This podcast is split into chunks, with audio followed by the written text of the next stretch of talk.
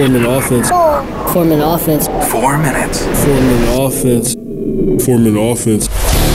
Everything you need to know in sports that affects Maricopa County, the state of Arizona, and the world, you get in four minutes. We start things off in Tempe, Arizona. Go! The run is over. Coyotes lose their winning streak, getting destroyed by Florida 4 to 1. It's tied 1 to 1 in the third, thanks to an amazing steal, counterattacked, and shorthanded goal from Alexander Kerfoot. But that was it. Panthers dominate the rest of the third. Liam O'Brien takes a terrible high sticking penalty, gets a game misconduct. Then the Panthers not only score on that power play, but a couple minutes later, they basically score an own goal that's accredited to, to Tkachuk. I mean, the Coyotes scored the own goal to make it 3 to 1. Panthers put in the empty netter, make it 4 to 1. It was ugly. Here's head coach Andre Tourigny. We were in it after two, obviously, not just by the score, by the way we played, scoring, chance shot, everything. I think in the third we got emotional and we had tough time to stay focused and keep our composure and stay with it. And that's exactly what they did not do when it comes to keeping their composure. They'll take I Will Ferrell. They didn't keep their composure. Well, here's what happens tomorrow night. They take on the New York Islanders, and the Islanders are a pretty good team, so the Coyote try to get back at it in Tempe. One interesting thing from Jonathan Gannon, he was being interviewed yesterday on KMVP radio in Phoenix and said, yes, there's no doubt in his mind that Kyler Murray is the 2024 quarterback. Nick Rallis has a little fun as the defensive coordinator said the difference between winning and losing is the text messages. Yeah, there's a lot of people, you know, congratulating you on the win. That that happens a lot. I feel like usually when you win, you get a lot of texts. When you lose, there's two people that text you. It's your wife and your mom. I think I think that's pretty good. I, I got to give him that. They take on Seattle, and I there's a lot of people that think the Cardinals are going to win this game. I'm not one of them. Seahawks in Glendale, Sunday, 225. Well, it happened late last night. Say late last night, but last night it kind of stinks. Kevin Durant with that hamstring ruled out. So there are still no basketball games in NBA history with Durant, Beal, Booker, and on the other side of things, Paul George and Kawhi Leonard on the court at the same time. Clippers tonight in Phoenix. Game time and tip off is at 7 o'clock. Couple NFL things you need to know about. The hypocrisy of the NFL lives on. David Tepper throws a drink at a fan. Other fans have been banned for life from stadiums for doing that. David Tepper gets a $300,000 fine. The man is a multi-billionaire, so that's like getting fined $3,000 for start trying to start a fight basically. I think he'll get over it. And the NFL, instead of admitting that the referees were wrong in the Detroit Dallas game, they've now told players this is how you're supposed to report, which is exactly what Detroit did. Got to give a little love this morning to Grambling State women's basketball team. They beat Division II College of Biblical Studies last night, 159 to 18. It was 34 to nothing at halftime. 82 to 10, or excuse me, 34 to nothing to start, 82 to 10 at halftime. The Ambassadors had 57 turnovers. And finally, meet Dwayne Walden, who's upset at employees at a High Point McDonald's. You see, his wife in North Carolina is studying to be a manager at McDonald's. Hey, congratulations but she claims that several employees were disrespecting her. So she called her husband, who came into the store, walked straight behind the counter, and immediately attacked one of her coworkers. Started punching the other man, then dragged his face over the french fries and tried to put his face into the fryer. He was pulled off of uh, of the man by other McDonald's employees. Police were called and the man was arrested. Would you like to know his profession? He's a pastor at a local church. Gosh, I can't imagine those sermons. Uh, her profession? I don't know. She's no longer studying to be a manager at McDonald's. Jackpot Unplugged Army. I feel like a true commander in chief to be able to give you such an unprecedented savings. Go to unplugged at whirlwind.com and check out the new membership club from Whirlwind Golf Club at Wild Horse Pass. Whirlwind Plus. Here's what you get. You sign up for a tee time anytime between now and five days from now, and you can save anywhere from a minimum of 30% up to 60% off plus 15% off at Civlik, the restaurant, and another 15% off in the pro shop. I'm telling you, you walk into the pro shop, get Bowles a shirt and a hat, you walk over for happy hour with your wife, you might pay for your monthly membership right then and there. It's $34 a month, cancel anytime. Or if you want to save even more, because that equals out to a little more than $400, you can get it for only $299 a year. Whirlwind Plus at Whirlwind Golf Club at Wild Horse Pass. Go to unplugged at whirlwind.com and feel the wind. I'm Janelle, General Manager of Belle's Nashville Kitchen, aka the Whiskey Wizard. Belle's isn't your typical country bar with mediocre bar food. We are a scratch kitchen with chef inspired dishes and the only place you can get the best sandwich in all of Arizona, our Nashville hot chicken sandwich. Now, the drinks. I spend days infusing our own whiskey creations. Come in for Whiskey Wednesdays to learn about and drink our famous whiskey selection. We have live music most days and all weekend as part of our honky tonk brunch. Belle's Nashville Kitchen on Main Street in Old Town Scottsdale. You found home, down home.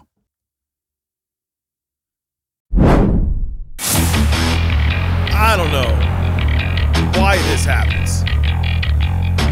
But it's all it's all about the system. And when I was younger, I used to hate to hear old talk show hosts talk about being old. And now that I'm old, I gotta tell you, I'm sorry to all those guys that I got frustrated with. You were trying to help. Good morning, good afternoon, good evening. Whenever it is that you've decided to make Doug Franz Unplugged a part of your day, my family greatly appreciates it. My name is Doug Franz, and you have found the only podcast and TV show in the world totally devoted to the coverage of the four major sports franchises of one great American city that drops on your phone and your television every weekday morning. We also cover ASU, U of A, GCU, the Rattlers, the Rising, and the Merc. This is Doug Franz Unplugged, presented by Whirlwind Golf Club at Wild Horse Pass. I'm about to violate all the rules of television, but sometimes you've got to take drastic measures.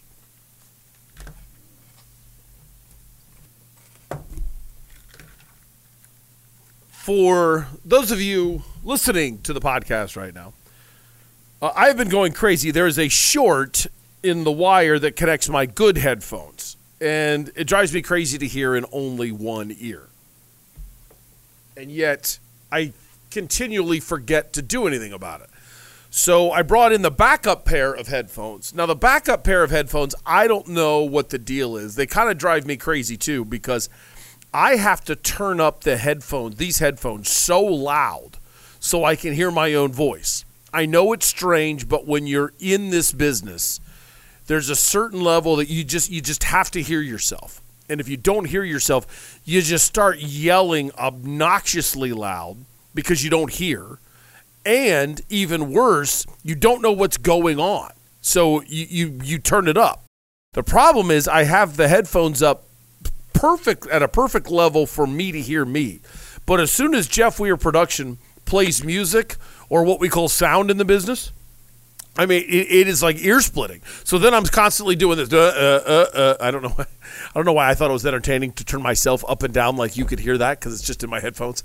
that, was, that was pretty. I'm a smart guy, but it it drives me nuts, and so I've got to get these headphones fixed. So I knew if I left them over there, I would not remember that they're there. So I brought them over here, so they're right in my way, so I could uh, so I could hopefully not forget. Today is a two Mountain Dew day. It was a man. It was a rough night. I for, well, my schedule got a little thrown off for a positive reason.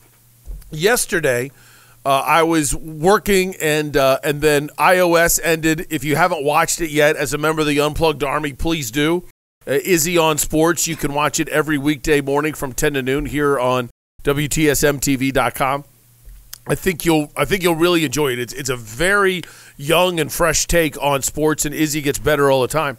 And uh, then at twelve on Tuesday, he's just hanging with Coop which I I just I'm still in shock that we have this. I, I'm being totally serious. This is complete humbleness on my part. I don't know if everybody at WTSM uh, agrees with me by saying this. They might say, "Hey, we're WTS." I don't know if CEO Chris feels like we're WTSMTV.com. We get all the big hitters. I, I don't know. For me, it's like, wow, we got Bruce Cooper. So uh, I'm watching Coop and Jeff do their show, and Jeff Schneider is different than Jeff Weir Production. If, if they're not related, if you didn't know. And uh, so I popped in there uh, during a break. This is one of the funniest things that's ever happened to me. I said, "Hey, you guys want to go to lunch?" And uh, and Jeff Schneider says, "No, I have an appointment. I got something I got to do." I said, "Oh, all right." Coop, you want to go? And I, don't know how badly Coop wanted to go, but he goes, "Eh, Dougie, all right, all right, yeah, yeah, like that. So I'm like, okay, okay. By the way, that was a fantastic Bruce Cooper. If you're wondering, that was fantastic. Uh, I like I didn't know what was gonna what it was gonna sound like when it came out, but that was really good. And uh, so then he says yes. So after he says yes, then Jeff Schneider looks at his phone and he goes, "You know what? I might go then. I might go." And I wait, wait, are you kidding? that shows you where I rank. Hey, Jeff Schneider, do you want to go to lunch? No. Hey, Jeff, do you want to go with Coop and I? Yeah. Okay. So the three of us go to lunch and have a fantastic time. We just talked about everything under the sun, a lot of draft stuff, a lot of football stuff. Man, does Coop love to just throw out sports topics and and get into good debates. And it was it was fun. And uh, to me, that that's a show. To me, that there's going to be a day here on WTSMTV.com where it's called the Bar Show, and I want it to be Jeff Bruce Cooper, me, and Izzy. And I want the four of us to do the bar show. Something like that. I, I just think that would be highly entertaining. You get dramatic amounts of, uh, of diversity by having two African Americans, two white guys. You also get three old guys, one young guy. You also get two guys that are longtime on air talent in Coop and I, and two guys that one guy that's a I don't know how long Jeff Schneider has been a professor, but I know he produced a podcast that described the Boston Tea Party. So I, I that's all I know. So he's he's incredibly old, and then you've got Izzy, who started off as a producer, that's worked his way up to what we call talent in the business. So with with all of us, we come from so many different parallels. Coop raised out here, Izzy and I raised in the Midwest, and then total hardcore New York East Coast in Jeff Schneider. It would be really a cool show, the four of us, I think. Then you'd have me producing it, asking stupid questions. And you represent the whole South, so it's great. And uh, and by the way, if you would like a critique, which you didn't ask for, I want more of you on Doug Franz Unplugged, presented by Whirlwind Golf Club Wild Horse Pass. Anyway, so I, I don't think your questions are stupid. Uh, I, to me, you ask the questions that everybody is wondering, and that's why I like it when you ask questions. So more, I think everybody in the Unplugged Army would agree. More Jeff Weir production in their life. so th- now you know, and I get just because you did that, I get so many comments. I don't add them all to Town Hall Tuesday, but I get so many comments. Some people think the most enjoyable part of the program is not me, it's you laughing, Jeff. When they hear you laughing in the back at something I've done, whether it's making fun of me or making fun of, I don't know, pastors that try to burn people's faces off. Oh yeah, people people very much enjoy that. Speaking of which, uh, North Carolina, uh, what, what's going on in the South? The South has a lot of nice people.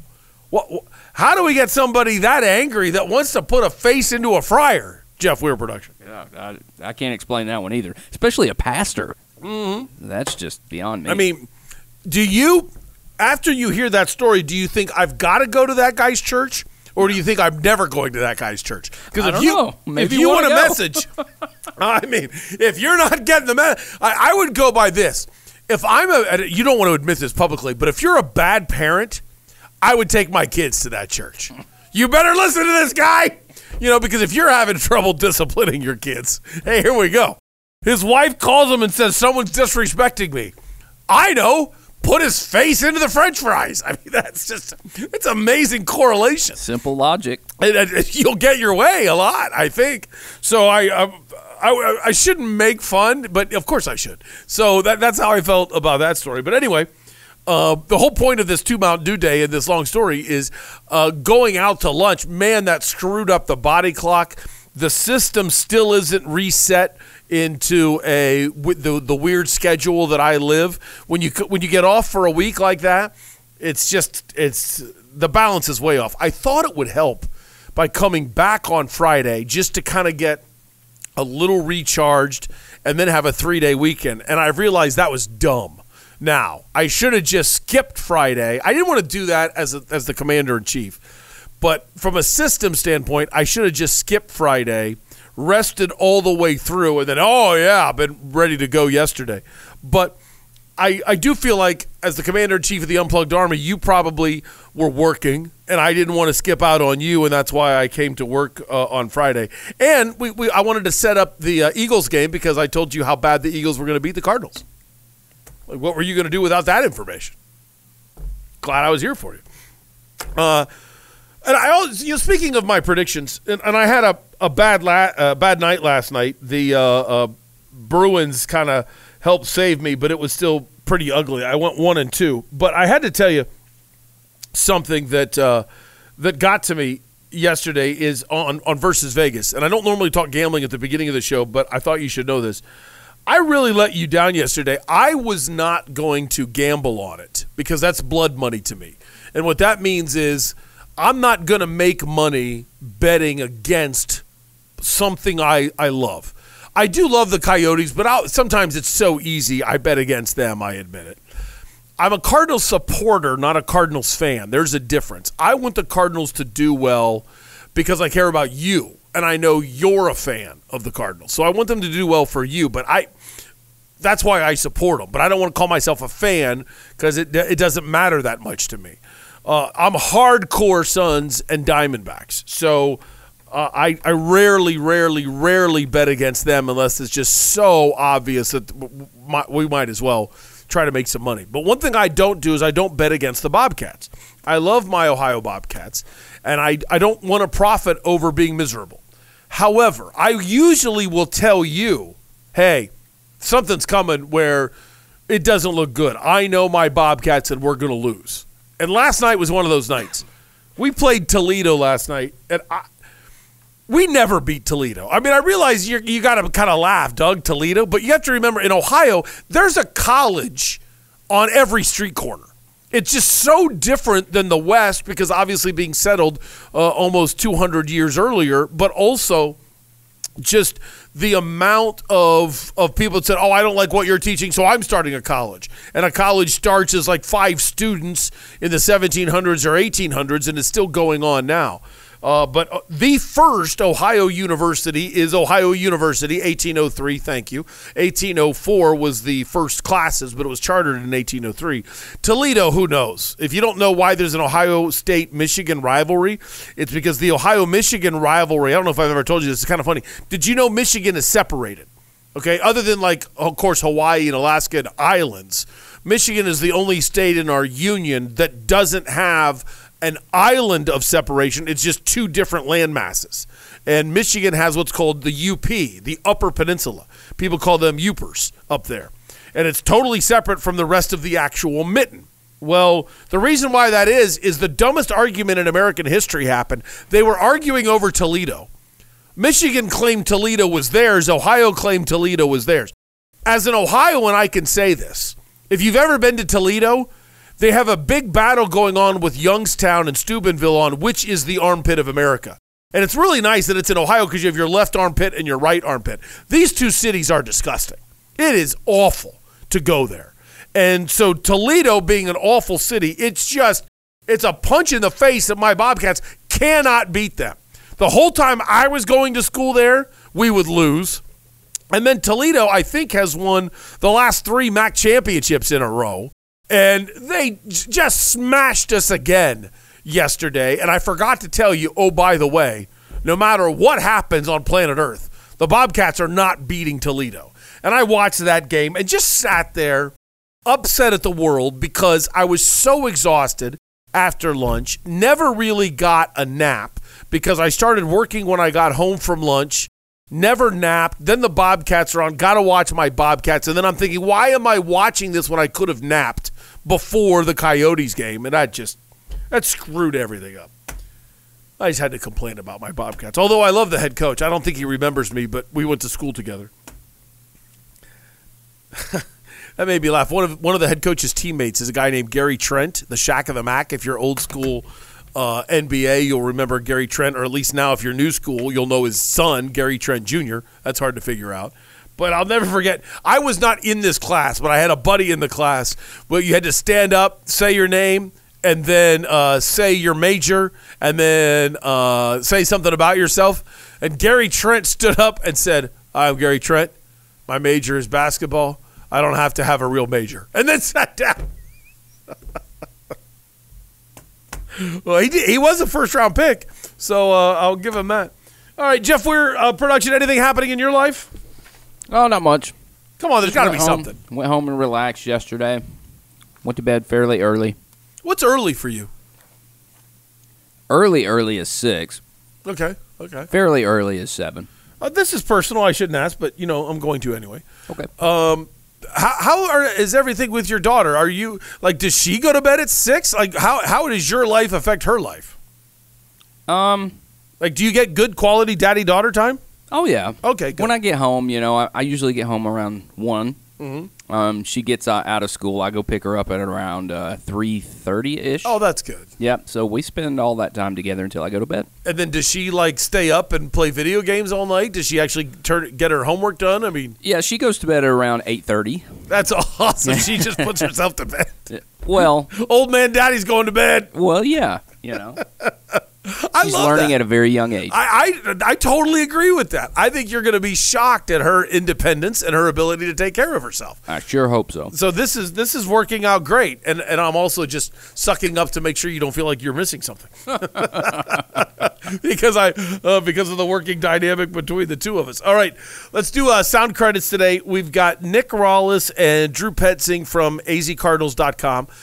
They carry an entire the entire press conferences. So if you're ever interested, you can go there. I want to give them a free plug because that's where I steal the sound from all the time. But I only play what I find interesting, and you might find Drew Petzing interesting. I think Drew Petzing is unbelievably boring. Un, I mean, just crazy boring. But I mean good boring if you are like teaching a class in media, because he seems to totally engage with the member of the media he gives answers, but he never says anything. No matter what you ask, he'll either turn it into a team game or how he needs to improve or how much respect he has for the other team. I mean, it's every single answer is in one of three categories, and no matter how pinpointed your question is, he dances unbelievably well, but never does it in an angry way. So, like, the guy is teaching a media class every time he talks. Problem is for me, I don't want a media class. I'm in the media. You know, I want to learn something, really give me something. And he very rarely says stuff. But as I say that, I have four cuts from him today because I do think it's interesting if I'm looking at it as a fan. Hey, what's going on? Every now and then he does actually say something, and with uh, and with not a lot of other action last night, it was only the the uh, Coyotes that played. We actually have a little bit of time to dive into the Coyotes today, which stinks because it's it's a game that they just stunk in that third period. It was it was bad, and I, I'd like to blame Vejmelka, but I can't. The goals scored. One of the goals was an own goal. Like uh, that's not the goalie's fault when he's got to deal with. I think it was Kesselring when people are scoring on him. That's what's he going to do about it? And uh, I think that's it. Can you think of anything else, sound credit wise, Jeff Weir Production? That's it. All right, good. Let's roll. Doug's Big One. Doug's big one today is uh, it never ceases to amaze me the hypocrisy of the NFL. And I am part of the problem. I'm being a hypocrite because I'm letting them get away with it. But I want to bring you down with me, so are you. I officially love the game of football and I I'm at the point now where I hate the NFL. I really am. The more and more I get closer, the more and more sources I get, the more and more frustrating it is. And I understand it to a point. They're a business, they want to make a profit, and they want to hide from you anything that gets in the way of that profit. At the same time, it is so not regulated in a way of what is actually right and wrong by a conscience. It's dictated by what will make us the most money, irrelevant of conscience. And that, it just makes me sick that these people are the stewards of this great of a game. And there's no way to fix it other than doing something the players would never do. The players would never agree to some kind of 60 40 split in paying a commissioner's salary. The commissioner is simply a employee of the owners. That's it. So he can act like all he wants, he's a steward of the game, but he's simply a stooge for the owners. That's it. That's all that guy is. And I say that because of three different things that are going on right now that are just so hypocritical. Number one, David Tepper got a $300,000 fine yesterday for throwing a drink at a uh, at a patron in Jacksonville. Now, let's be clear. Sometimes we get into these big arguments and it's like you have to choose a side. And some people are arguing, get off David Tepper. It's a little, it was probably water. No big deal. It's not the worst thing that happened to this guy. Don't act like he's going to die because you flipped water at him. Then, on the other hand, people are outraged like David Tepper should lose the team and blah. Okay. First of all, calm down a second. Number two, you can believe both guys deserve it. Do you remember LeGarrette Blunt? Does that name ring a bell to you, Jeff Weir Production? If I say LeGarrette Blunt? Yes. LeGarrette Blunt, you, a lot of people might go, okay, why do I know him? You might remember him as a longtime Patriots running back, a guy that bounced around the league. I remember LeGarrette Blunt for the or as the Oregon player that when uh, uh that sell that was upset after a loss and punched a guy right in the face during post game handshakes. He punched a guy named Byron Lout, I think it was, or Hout, something like that for Boise State. And everybody ripped LeGarrette Blunt for being this horrible human being. How dare you do that? Blah, blah, blah, and all this stuff about LeGarrette Blunt. I always felt like I'm the only person in the world that said this. A, yes, LeGarrette Blunt, you're a terrible person for doing that. B, hey, Byron Hout or whatever name was, your name was, you deserved it. I mean, we always talk about how bad it is for somebody to take action, but we but we lose the fact that you know we shouldn't be punching people in the face unless you're, of course, a North Carolina pastor and you have a French fry fryer near- nearby. But other than that, Byron Howe did deserve it. Okay, it was after the game. LeGarrette Blunt had fumbled or something. I can't remember. And Howe ran right up to him and started dancing in his face, some kind of post-game handshake. So he deserved to get punched. So don't make me feel bad for Byron, whatever his name was, just because LeGarrette Blunt's a bad guy. I look at this the same way. I guarantee you that Jacksonville fan deserved it. Guaranteed. Have you been to an NFL game? How unruly some of the fans are. Have you heard some of the comments? I, the, well, maybe you haven't heard what I've heard, but when you stand on a sideline and hear people actually yelling at players, it is crazy what people think it's okay to say as long as there's a barrier protecting him. And that's exactly what this guy was like. You can yell at both people, all right? That guy deserved a drink being thrown in his face. So don't tell me about him and try to make me feel bad about him. However, I can still turn and look at David Tepper and say, You're an a hole, buddy. I mean, you're you're just filth. And I say that because you can judge a man's character by watching that incident. David Tepper is so high on his horse that he thinks he's above all this. What would he do if a player got a 15 yard penalty? Can you imagine the outrage he would have getting mad at his coach for having a lack of discipline? This is a team that goes through coaches and general managers like he's doing his best Robert Sarver imitation. This is a guy that has absolutely no clue how to run a professional football franchise, but because he has money, thinks he does. And is too scared of actually listening to people that are smarter than he is, so he tries to intimidate. And you can say, Doug, how do you know this? Are you ever in a Carolina Panther? No, I'm not. But you can tell by somebody's actions the lack of success in other areas where you know, okay, this is let's paint this picture of who this guy is. And The NFL, in its hypocrisy, says you get a $300,000 fine. That's all you do? If a fan did that to another fan, or if a fan threw a beer at a player, what would the penalty be? I guarantee you the stadium would say, we don't take that or we don't accept that in our facilities, and they would ban that fan for life. They would pull his season tickets. You would you would probably punish him by uh, possibly even arresting him, giving him a citation. Now, do I believe it's much more dangerous to be throwing beer from the crowd in a container down onto the field than it is for a guy to flip water on? Of course I do. Yes, it's more dangerous if a fan did that. But the actions are really the same.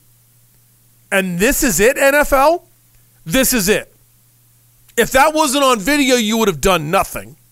Since the video is out there, instead of saying, you know what, David, you could have even gotten lucky because it's the AFC versus the NFC. You could have said, David Tepper, you can never go to a Jacksonville Jaguars game again. That would have been pretty strong. And it doesn't matter. They play Jacksonville guaranteed once every eight years in Jacksonville and possibly a few more times every four years, depending on where they finish in the schedule. That's a long schedule discussion. But that is hypocrisy level number one. That is just embarrassing. And yet, I admit I'm part of the hypocritical nature because if I had the onions, I would stand up this and say, you know what, I'm not talking NFL anymore. Yet we all know what that would do to a sports podcast. And I'm like feeding the beast because I need to, to make money too. So I want to call out myself for not having the courage to do a non football podcast. But I want to start by looking at the NFL and just say what a joke and an embarrassment you are when you think that that's fair, when you would never be so soft on a fan. Number two, bit of hypocrisy. Where is the finishing discussion when uh, as it relates to Michael Bidwill? Both team, both sides in the Terry McDonough arbitration case. And by the way, this is just for you, Unplugged Army. No one else in this city is reporting on it. I don't know why the media. Is, well, I think I know why the media is scared to lose access to the Arizona Cardinals. So it shows you how gutless our a lot of our local media are. That this story has not in any way. I don't want to say gone viral because I understand. Sorry that I kind of jumped around there but I understand the national media, why would they care? The national media doesn't respect Michael Bidwill, doesn't care about the Arizona Cardinals, and the Cardinals do very little to ever make the national media or fans care. National media looks at it and says, Does the fan base in my city or across America care what's going on with the Arizona Cardinals? No, they don't. You know, Spygate, Deflategate, and all of those things, they were huge because it's the Patriots because it's a Super Bowl contending team, because it's Tom Brady and Bill Belichick. Therefore, everybody cares. Even if you thought Tom Brady should have had the hammer thrown at, uh, dropped on him, or if you think Tom Brady was totally innocent and that was a joke and a witch hunt, no matter what, you had an opinion. Across America, they don't care about the Cardinals, so I get it. What I don't understand is media in this town not asking any of the questions, not caring about it. Because if this organization cheated, they're going to lose some draft picks.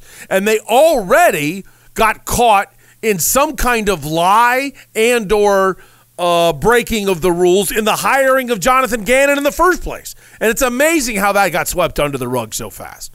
So now here's the new information as it relates to the Terry McDonough case and Michael Bidwill. Both sides have turned in their final briefings, their final briefs sorry, bad bad legal term there. Their final brief. So they've turned in, in a sense, a closing argument to the arbitrator. So the Cardinals would have turned in something why Terry McDonough's case has no merit, and Terry McDonough's side has turned in all the allegations and then in their opinion the proof of those allegations with the testimony of other people saying this is what Michael Bidwill did and this is what we expect to be done for Terry McDonough and then on top of it, any punishments for the NFL if they so choose.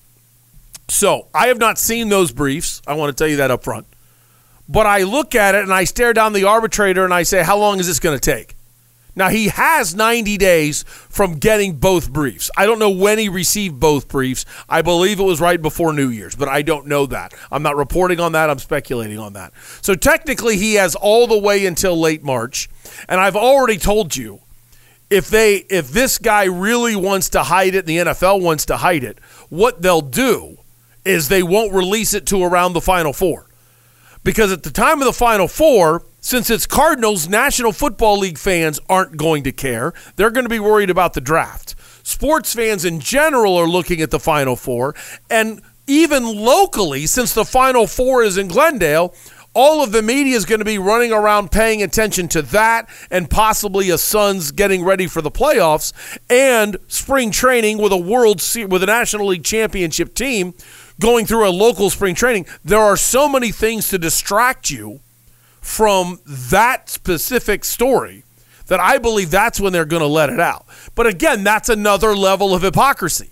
The NFL isn't looking at this and saying, let's do what's right because if the Cardinals broke the rules, if the Cardinals intentionally tried to deceive the NFL by dropping the hammer on Steve Keim in a in a very serious uh, suspension and fine, only to then circumvent their own suspension and fine by cheating their way around it with a set of burner phones.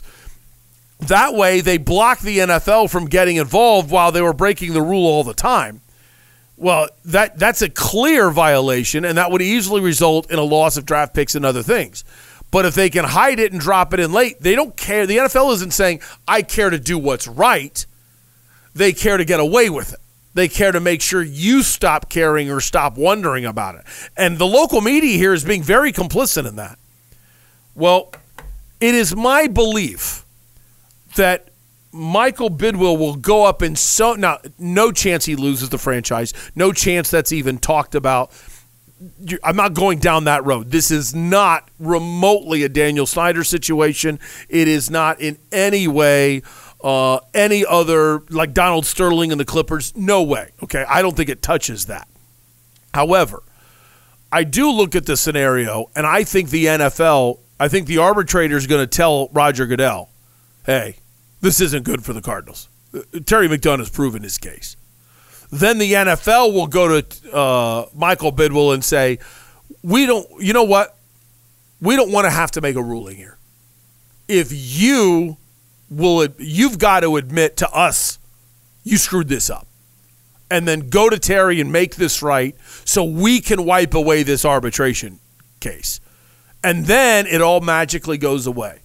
That's that's what I think. I, I think Michael Bidwill's staff, his lawyer, his group, got run over so bad in that arbitration case that he's got two choices: Compl- continue to be defiant continue to lie to Arizona and act like that his employees are very, very happy right now, and I, don't think they are, and and act like you've im- implemented all these changes, talk about all these changes you've implemented, act like things are good. Pray that nobody in the media really digs into it to find out whether the employees there really believe that there has been change.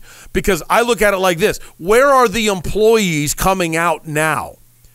If the employees were coming out now and saying there's been a lot of positive changes, would wouldn't you go, oh, okay, okay, they're, not coming out, right? So that that kind of lets you know, ah, okay, not a lot of sentiment on this. So that's number two, hypocrisy, and then number three, this Detroit Lions thing. We talked a little bit about covering up the tight end yesterday with the bobbleheads if you're watching on WTSMTV.com. If you're a listener to the podcast, oh my gosh, thank you for being in the Unplugged Army. I can't do anything without you. I really appreciate the time you spend on Apple, Google, Amazon, Spotify, or TuneIn. I need all the downloads I can get. I can I need all the listeners I can get. You help me immensely. But I would also like to invite you to consider becoming a basic member so you can watch the show on demand, either in the office or when you get home at any time, or stepping up and becoming a live member And that's the next step. And now you're watching, boom, it's 641 in the morning. You've got sports on in the bathroom. If you have a TV in the bathroom, you can put it on uh, upstairs. and You can hear me while you walk around. And then if I start talking with a visual, you could stop, look at the video. Okay, now you know what's going on in sports locally. I would love for you to do that and become a member of the Unplugged Army video wise here at WTSMTV.com. But I was moving bobbleheads around to explain about how you cover up the tight end and things like that. And the Detroit Lions, I, I don't love the trick play. They had a, tr- a kind of a trick play where I love the tackle eligible trick play, but they had almost a trick reporting. We're going to send multiple people around the referee, but only one's going to report, hoping to confuse the Dallas Cowboys so they don't realize who it was that reported and they don't cover the right guy. Well, then, through terrible officiating, the official said that the wrong guy reported when that's not what happened. Every member of the Detroit Lions is standing up and saying, I did this right. Well, here's what's ridiculous about it. And by the way, it was still horribly wrong for the Lions to go for two when they got hit with the five yard penalty. I don't mind going for two for the win. If you think you have a better chance of winning two yard or uh, two, a yard away from the end zone versus going through an entire overtime, knock yourself out. I have no problem with that. That is a coaching decision based on the knowledge you have of your players and the knowledge you have of what the, the tendencies of the defense are. That's like we can debate that forever. But when you're down by a point at the end of the game, do you want to go for two or do you want to kick it? And everybody says, "Oh, you're at home. You got to." No, you don't. No, you don't. I have no idea the strength of your defense, the exhaustion of the other team's defense. Every situation and scenario is different. It's wrong to have a blanket statement and say you should always kick or you should always go for two in that situation. But once they get moved back to the seven, that was dumb. I don't care how angry you are at the refs. I don't care what your emotions are. That's terrible coaching on the part of Dan Campbell. That is a big time choke. That is just I'm so angry I'm going to do it anyway. That's that's when your emotions totally get in the way of your logic. An intelligent, unemotional coach would have kicked the extra point, tried to win it in overtime. That's that was bad coaching. Do I feel bad for the guy? Yeah, I do. The NFL and that officiating crew screwed up big time. Okay? But let's not, you know, say that without saying so did Dan Campbell after the fact. But now the NFL is doubling down. They they released a video to explain to all players what they need to do to report. Now, if that's all confusing, what do you mean report? There are seven men on the line of scrimmage. Five of them are not eligible, not only not eligible to catch a pass, they are supposed to be wearing a jersey number that also shows they're non eligible. That way, the referees don't have to try to figure out wait, where were you lined up? I forget where you, where were you lined up. So there are ineligible numbers that offensive linemen wear. Now, if you are going to line up in an eligible position, you've got to go to the referee and report. And you'll see a player going like this. And they're saying, this number can now catch a pass on this one play. If one guy plays tight end with an ineligible number, he's got to report every single play. He can't say, hey, I'm number 65, but I'm going to play tight end the rest of the day. And, and then never report again. No, he's got to report every single time, every single play. And the Lions say they did that. The NFL is saying, no, you got to start doing it like this, make it apparent, make it real, make it obvious to everybody.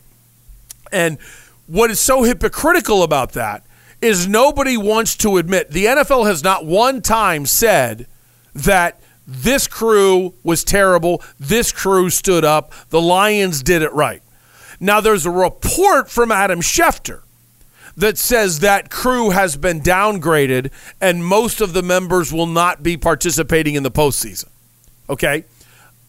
That's not a statement from the NFL. Now, did they probably slip Adam Schefter some information in order to get people to calm down? I 100% believe that. But that's still not real. That's still not a true punishment. That's still not coming out and stating the obvious that we screwed up. The NFL, for some reason, just wants you to forget about it. Like, I don't care about the Lions. I, I kind of think it's, I, I like Detroit losing, okay? As a guy from Ohio, I like it when Detroit teams lose. I'll always root against Detroit teams. But it is the height of hypocrisy to not admit the referees that you employ screwed up. It is hip- hypocritical to not stand there and say, we've got an officiating problem in the NFL, because they do. And this is another example of the NFL being completely gutless and not being honest with you. And it's going to continue until people start standing up to it. The one saving grace, and this might make you laugh because I realize if you're not careful, gambling can destroy families. Please, God, be careful. You might disagree with me doing versus Vegas because you think I glorify it. You might disagree with me giving you a PSA out of nowhere all of a sudden. I know that there's two ends of the spectrum. Okay? I don't want to restrict I don't believe in restricting one person's rights because of somebody else not being able to handle it. I think that that's that's wrong. I like America in in the sense that we have earned rights. You do what you want as long as it doesn't infringe on me. But oh my gosh, please be careful. It's easy for me to gamble. I gamble 5 bucks and sometimes I forget to put money in. It's it's not a big deal. So that's simple. For those of you that have a problem, please get help. But having said that, one huge benefit to gambling nationally is because they watch and monitor things like this. They do hold things accountable. There, there, there could be, if this happened in a playoff game, I could easily see somebody filing lawsuits. And even though they wouldn't win, you'd still annoy the NFL like crazy if they had to defend themselves against a class action lawsuit to say, hey, our referees did this or did this or screwed up. They don't do enough. The NFL doesn't do enough to get good officials. They don't coach them well enough. They don't hire enough of them. They don't do a good enough job of making them a full time crew. So then they learn more about working together. They learn more through camps. They would have sessions during the week where you would have big Zoom, stuff like that. They don't do that enough. And they think they're okay with it because they save money by not having a full time force. I don't want to act like having full time refs dramatically improves things. It doesn't make it 400 times better.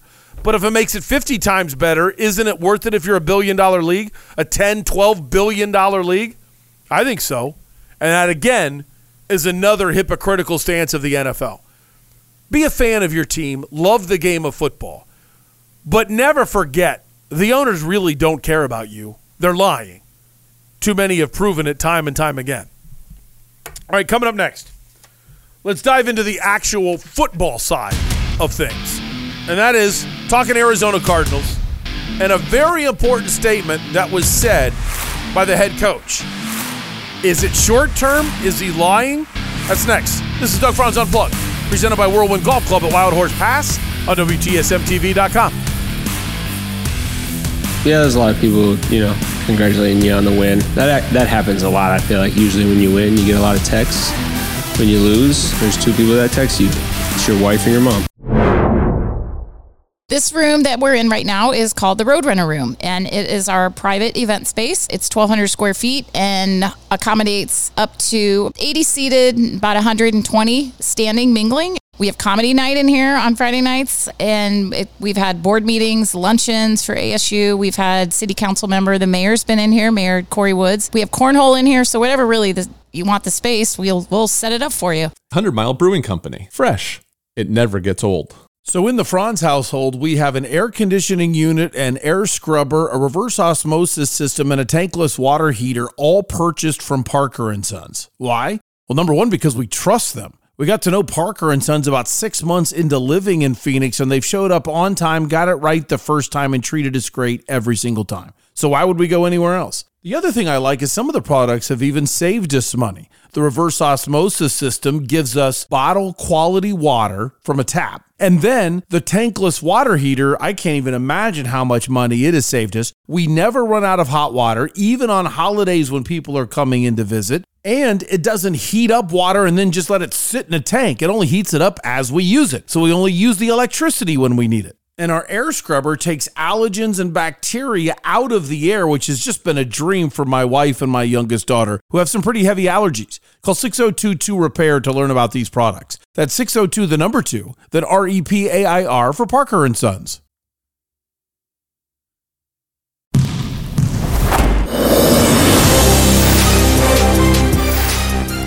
out of Houston College of Biblical Studies. Have you ever heard of the Division II College of Biblical Studies ambassadors, Jeff Weir Production? I have not, I, I haven't either. but it sounds like they're much more into their studies than there are their sports. Let me do the quick math. Um, I think I would have this right. So I'm going to ballpark it at about three times as much. Uh, the ambassadors had three times as many turnovers as points. Grambling State women's basketball team won 159 to 18 last night.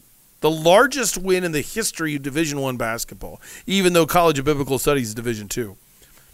They Grambling started the game with a 34-0 run. It's 34 to nothing before they scored. I'm sorry. That's just uh, to me. I love doing play-by-play. So I, I mean, I that's why I got into radio in the first place. I wanted to do Major League Baseball play-by-play, and so I just sit there and I think, imagine doing play-by-play of a game that's thirty to nothing. I mean, you come into a game with about two or three stories, no matter what. You're telling stories five minutes into the game. I mean, you you you got nothing. There is nothing to talk about at all. Hey, look at her ponytail. Wow, that's nice. I mean, it's just wow, what a game that would have been to call. Oh, if you do an entertaining job of play-by-play in that game, you've got a job anywhere. A quick note announcement, uh, not to all of the unplugged army, but to a na- uh, to two men, one by the name of Isaiah and one by the name of Jeff. Uh, I completely revolted against CEO Chris. I never knew this, but in this studio where I sit now, you see if you're watching me, there's soundproofing behind me. I didn't know, but right next to the Beer Friday sign, there is, thank you, David, there is a thermostat under there. Well, CEO Chris came in yesterday and turned on the sun and then never turned it back off.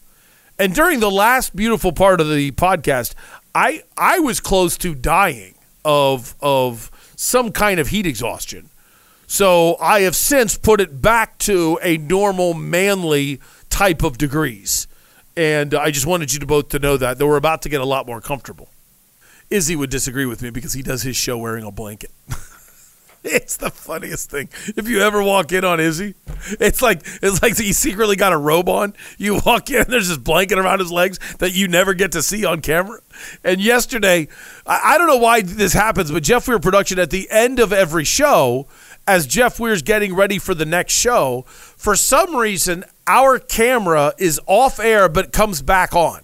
So I've gotten used to that. That at the end of my show, my show ends at at 7:57, and in the process of getting ready for the main event, my camera comes on, but it's not on the air. So I see myself in the monitor. So I've started making faces at Jeff, posing wrestling style for Jeff, doing all kinds of weird things. And Jeff claims that he's never seen me do any of the things that I do while he does that. And luckily, hopefully, Steve never sees any of the things I do because I hope he doesn't think I'm doing it at him. Well, I do that all the time. Well, Izzy yesterday, I saw when his show ended, he comes back up on camera while Jeff Weir production is getting ready for hanging with Coop.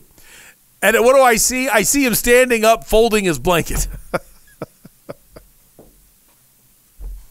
I have thought long and hard about a practical joke on Izzy, and just just dropping just dropping the AC all the way down to like 55 degrees. Let's see, just see how many layers Izzy will do his show wearing. I may be the only guy highly entertained by that, but He's going to bring in a winter coat if you do that. he'll have a parka on uh, in there. Hey, trust me, as an Indiana guy, he, he's he's got he's got layers hidden somewhere that that he can use. It, it is amazing how much I've become a wuss. Like I want it cold in studio, but I don't like it cold outside. And when I was in college, oh my gosh, I would wear deck shoes and no socks, shorts, and I would have a sweatshirt on in January in Ohio, and there might be five inches of snow on the ground. I don't care. Suck it up, you know? And then boom, I moved to Alabama. I lived there for five years, became a wuss. Can't stand the cold now. I get grumpy at gray and get all whiny, and I, I just hate it. I'm such a happy person in Phoenix. Would you like some content? Did you, did you miss content? Let's talk Cardinals. Um, let's start with Nick Rallis, if you would, Jeff Weir production, defensive coordinator, Arizona Cardinals. I was uh, I was entertained by this, and I, I wanted to give him credit. He was asked, "Hey, big win! You got to win in Philadelphia. Did you have a lot of people reach out to you?" And he really showed what life is like in the NFL, and I have to give him a lot of credit for this comment. Yeah, there's a lot of people, you know, congratulating you on the win. That that happens a lot. I feel like usually when you win, you get a lot of texts. When you lose, there's two people that text you. It's your wife and your mom. that stays consistent. You know what I'm saying? So, um, yeah, a lot of people usually text you when they win. It's cool. You know, uh, Sam had a good point. He said, "I try to make the, I try to make a, a very intentful decision to text people, text other coaches that are my buddies when they lose." because hey, you know, keep pushing, whatever. So I thought that was kind of cool. That is kind of cool. I, I, when I heard it, I also laughed. I thought that was good, but it also made me think of life getting fired. I, I, am totally guilty of this, and I didn't realize it until after I got fired. But I've had friends get fired, and I felt like, hey, we're good enough friends. You know, if you need me, get a hold of me when you need something and I just left it there. And then after I got fired, a whole bunch of people wanted to act like my best friend. Oh my gosh. People at the station like crazy. Hey, if there's anything you need, oh man, we'll never survive without you. Oh my gosh, why would they do this? So many people fired up at in the building. And then about a month later, I got a text from two or three people. Hey, how you doing? How you doing? And then about four months later, one guy texted me. This is going to shock you if you are a listener to the old show. If you if you don't know Doug and Wolf at all, if you don't even remember Doug and Wolf, I get it. Thanks for coming into the Unplugged Army anyway. But if you like the old show and you're basically here out of loyalty because of all the mornings you woke up with the old show, this will shock you. It's been two and a half years two and a half years. I haven't received a text from anybody since month four after getting fired. That is not calling those people out because I've done the same thing. I'm guilty of that too. You just think, hey, if you need something, they'll reach out. You know, I, I thought that too. Now I feel terrible and I've learned a lot. So the next time uh, if, if there's a point in my life where I'm in a large company or as we grow WTSM and we become large, I'm going to reach out to people that get let go and say, hey, how you doing?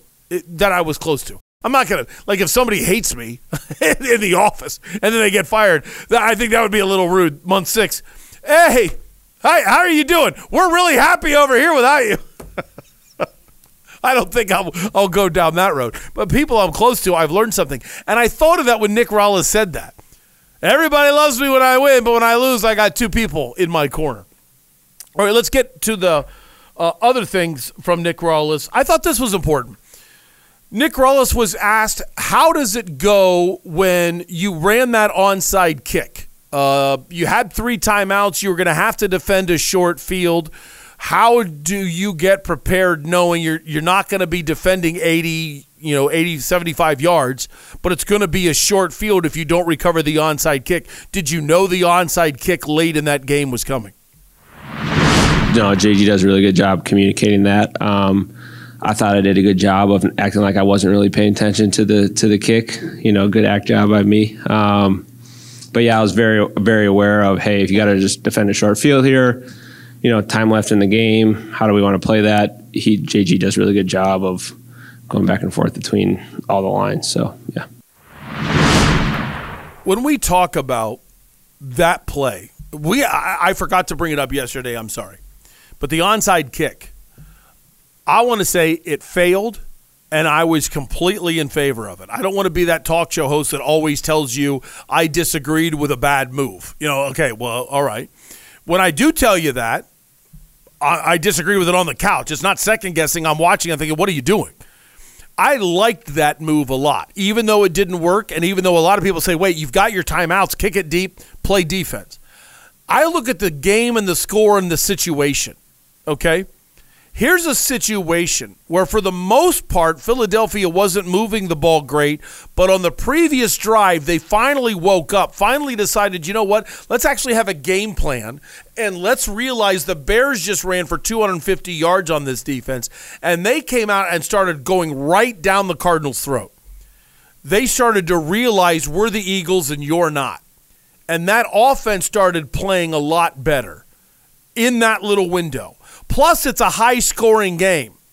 Okay. And with a high scoring game, it's not, you know, I, am not giving you a blanket statement and saying they should always onside kick in that situation. If the score was 10 to 6 and you're down by four, I'm not uh, doing an onside kick. I've stopped you all day. Why would I do an onside kick now? I'm just going to stop you again. But in this game, although the Cardinals defense had its moments, they weren't playing that great in the last two or three drives. So I love the idea of the onside kick. And it is really important that the defensive coordinator knows about what's about to happen. I thought that was I thought that was a, a good little tidbit and it just opened up a window for me to say that I really I really liked Jonathan Gannon being aggressive there.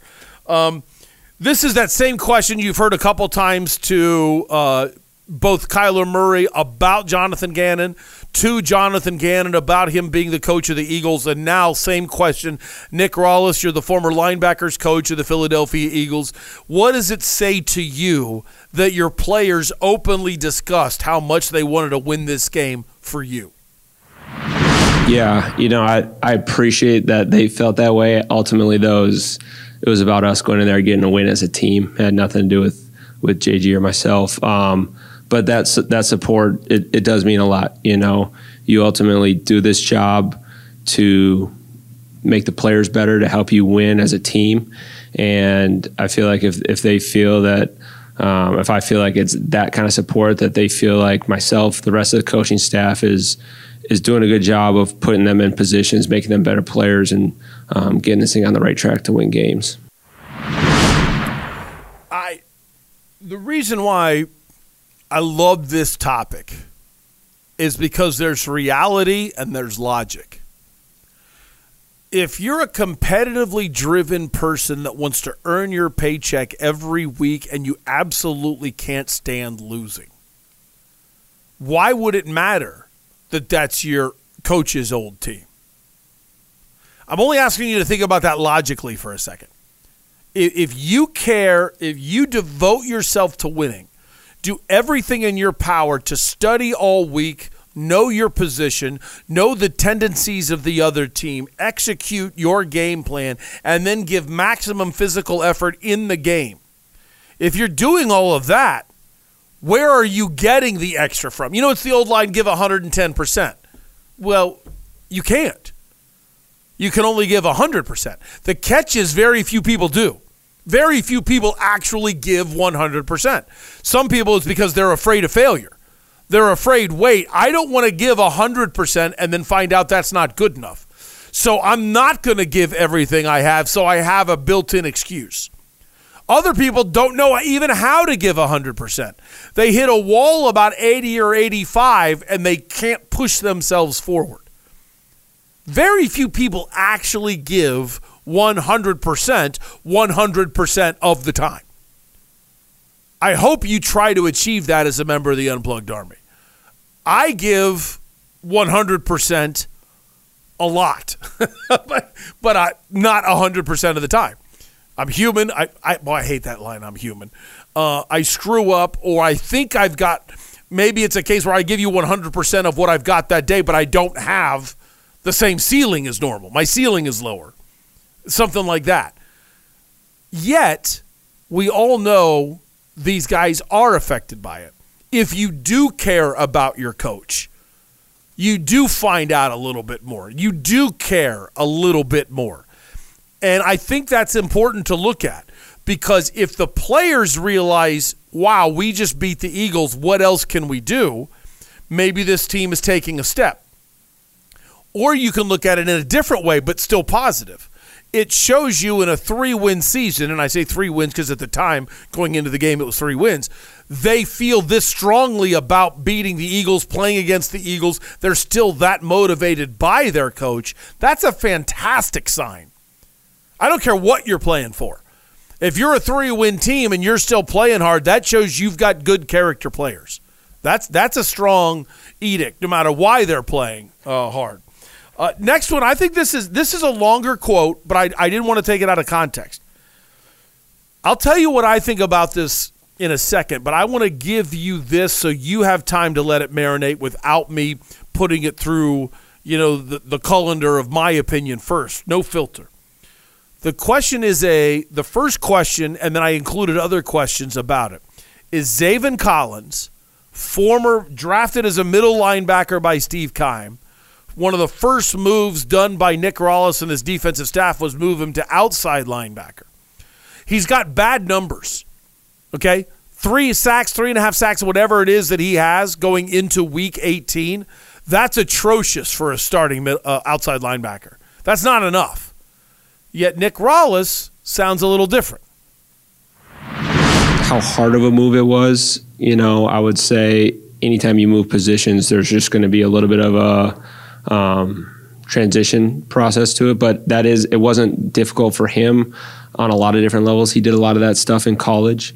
Um, he's obviously he has the skill set to do it, and his intelligence is through the roof. So um, for him, I would say it's a smooth transition. It's a matter of mastering all the techniques and the different um, requirements of that position as time goes. And like I've said, we actually have him do probably above and beyond what that uh, the standard you know job requirement for that position of moving them all over the place, asking them to do things in in coverage and rush that you wouldn't normally ask that position to do. So.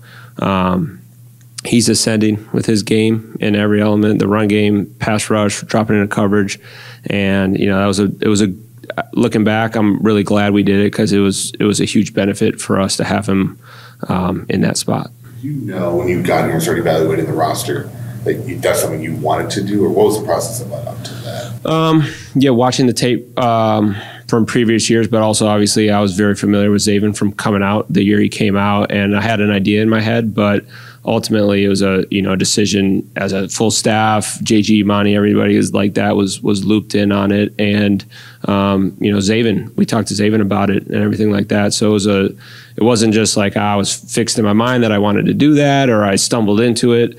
Um, it was something that I knew was a possibility, and you know we kind of made it as a collective uh, organization un- unit. Did you? How long did it take for him to kind of get into that I guess how, how far into the season did you realize like okay this guy has it? Was it immediately? Was it a few weeks? Yeah, it was immediately. I knew it. Yeah, I, I mean, um, yeah, it was immediate. You could see it on the practice field, OTAs. Again, I, did that grab you? How did you feel about that? I uh,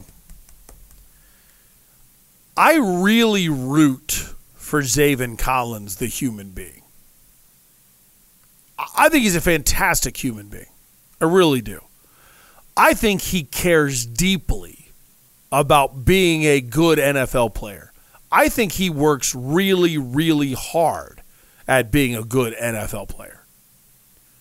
I don't think he's a good NFL player. and I don't, this is where the job kind of stinks, to be quite blunt, because Zaven Collins is well within his right to say, I think Doug Franz works hard at being a good podcaster. I just don't think he is. You know, I mean, I, I got to eat it if that's what Zaven Collins thinks. I think we would both agree the chances are about 1 to 1.5% that Zaven Collins is a member of the Unplugged Army. And I'm pretty confident between you and I, he would never remember who I am after meeting him before. But I tell you that is it's my job to tell you what I see on the field and to be fair about it as the person. I think that man is a man that gives 100% 100% of the time. I think he is a guy that everybody on his team roots for. I think everybody loves saying Zaven Collins is my teammate. There's just one catch make plays, not friends. You can make friends off the field. I, I, I think Zaven Collins has a spot on an NFL roster. I don't think you can sit there and name 2,500 human beings on planet Earth that are better football players right now, right at this second, than Zaven Collins. He belongs on an NFL roster. But a starting outside linebacker on a competitive team, my opinion is no way. So when we hear Nick Rallis talk, I don't really have a problem at all. Him saying, "Hey, I knew it immediately. We needed to move him." Uh, he bought in. The whole staff agreed. Every it was a joint decision. He's doing this. He, we we make him do all these things. He's doing coverage. He's rushing. He's this. Okay, I, I get all that. But the fact is, your team is so ill talented that he just happens to be one of the most talented 53 people on the roster. But if we're really looking to upgrade, that's got to be a position. To me, it's a tie. The number one position overall of upgrading is if I could just blanketly say hitting the other team's quarterback. And there's two ways to hit the other team's quarterback more often. Okay? Get better pass rushers or get better people to cover the receivers so the quarterback has to hold on to the football. I don't care which one you go at. I think they've got wonderful safeties. I think they're the one of the worst teams, if not the worst team, in all of football at coverage. You know what? Let me cheat because I, I, I just threw something out and I have no idea if it's true. So let me look it up. And that is the what my favorite stat in the NFL that I've told you about before, and that is uh, opponent average passer rating. What that means is you, you've heard the passer rating stat, and I don't mean QBR, a cheesy self driven stat by ESPN, actual passer rating. And you know 100 is, is really good, okay? If you're over a 100 passer for your career, you're, there's a 99% chance you're going to the Hall of Fame. But there's also defensive passer rating. How good do you make the other team's quarterback? All right? So uh, without looking, or I should say I am looking, but without preparing, uh, who would you say is the best defense in the NFL? Jeff Weir Production, do you have a guess at all? Who do you think the best defense is in the NFL? 49ers. Oh, pretty good guess. Um, let me see. Uh, San Francisco is actually number four in the stat I'm about to give you. That is the passer rating of the quarterback when they play you. San Francisco is at 78.8. Uh, I have to admit, I win. I would have guessed Cleveland because they just blow me away how good Cleveland is. And they're number one. They're at 72.7. But I can't get too much credit because they're only three tenths of a point better than Baltimore. And Baltimore's at 73, and never in a million years would I have guessed. I don't know anything about the Saints, I admit it. But the Saints defense is number three in this stat 78.5. So that's the passer rating when you play those teams. Let's take a guess where Arizona is. Without looking, I'm going to guess 31. I really believe they're 32, but I just want to throw out 31 just in case. Here we go. Uh, Jeff Weir Production, do you have a guess? Wh- where are they in the ranking of defensive passer rating? 27. Ooh, okay, let's see. 31!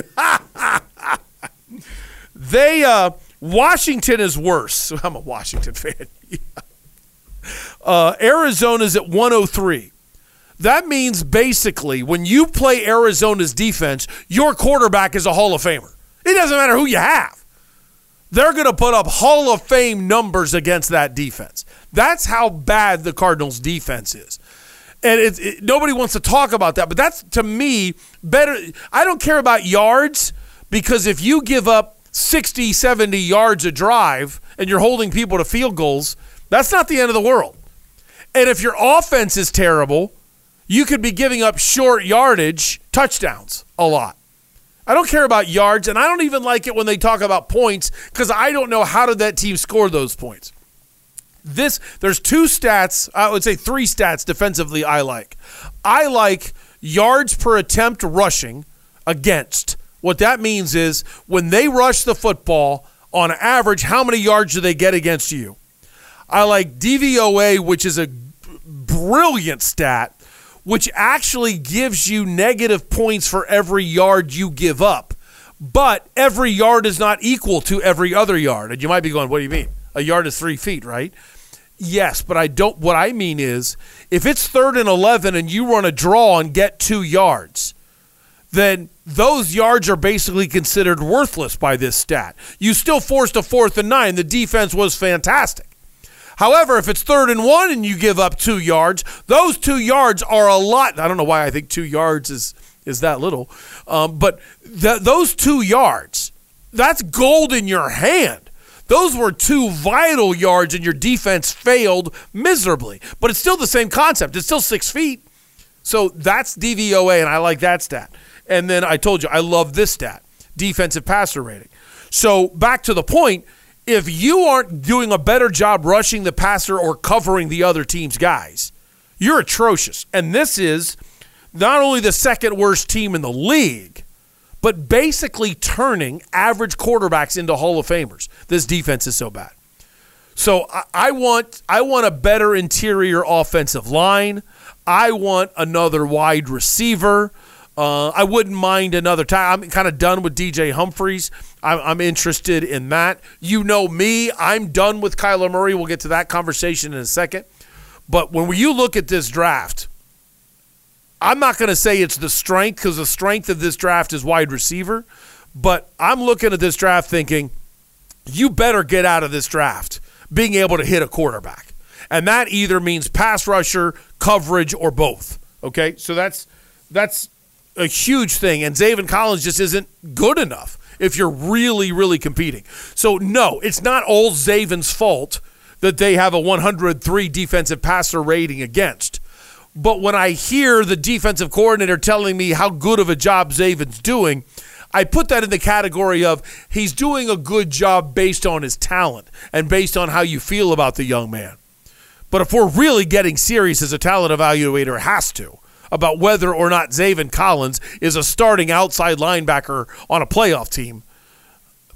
Hell no. Sorry, I don't usually talk like that, but I mean just boom. Let, us let's, let's put it right there. Sorry, Zaven, Mr. and Mrs. Collins, if you're listening to me talk about your son. All right, last one. Give us a little rundown, Nick Rallis, on uh, Seattle and what you expect to see from the Seahawks offense in game number 17. No, I mean they're running the same offense. They've had some injuries along the way. Um, you know, Geno was out for a couple games, but uh, similar, very similar offense. Um, you know, good offense. A lot of good skill players. Uh, they're able to run the ball. The back is phenomenal. Um, he's one of the best runners I think in this league. His ability to make cut is pace patient.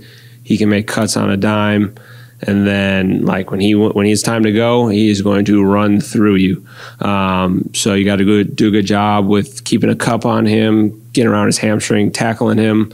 Um, because he can create explosives in the run game. So very similar offense from the first time around. Obviously, everyone changes, and you know there's some subtle subtlety differences, but yeah, overall pretty pretty similar.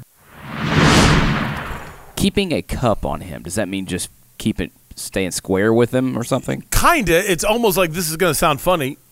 Take a cup, put it upside down, and just keeping him in the pocket.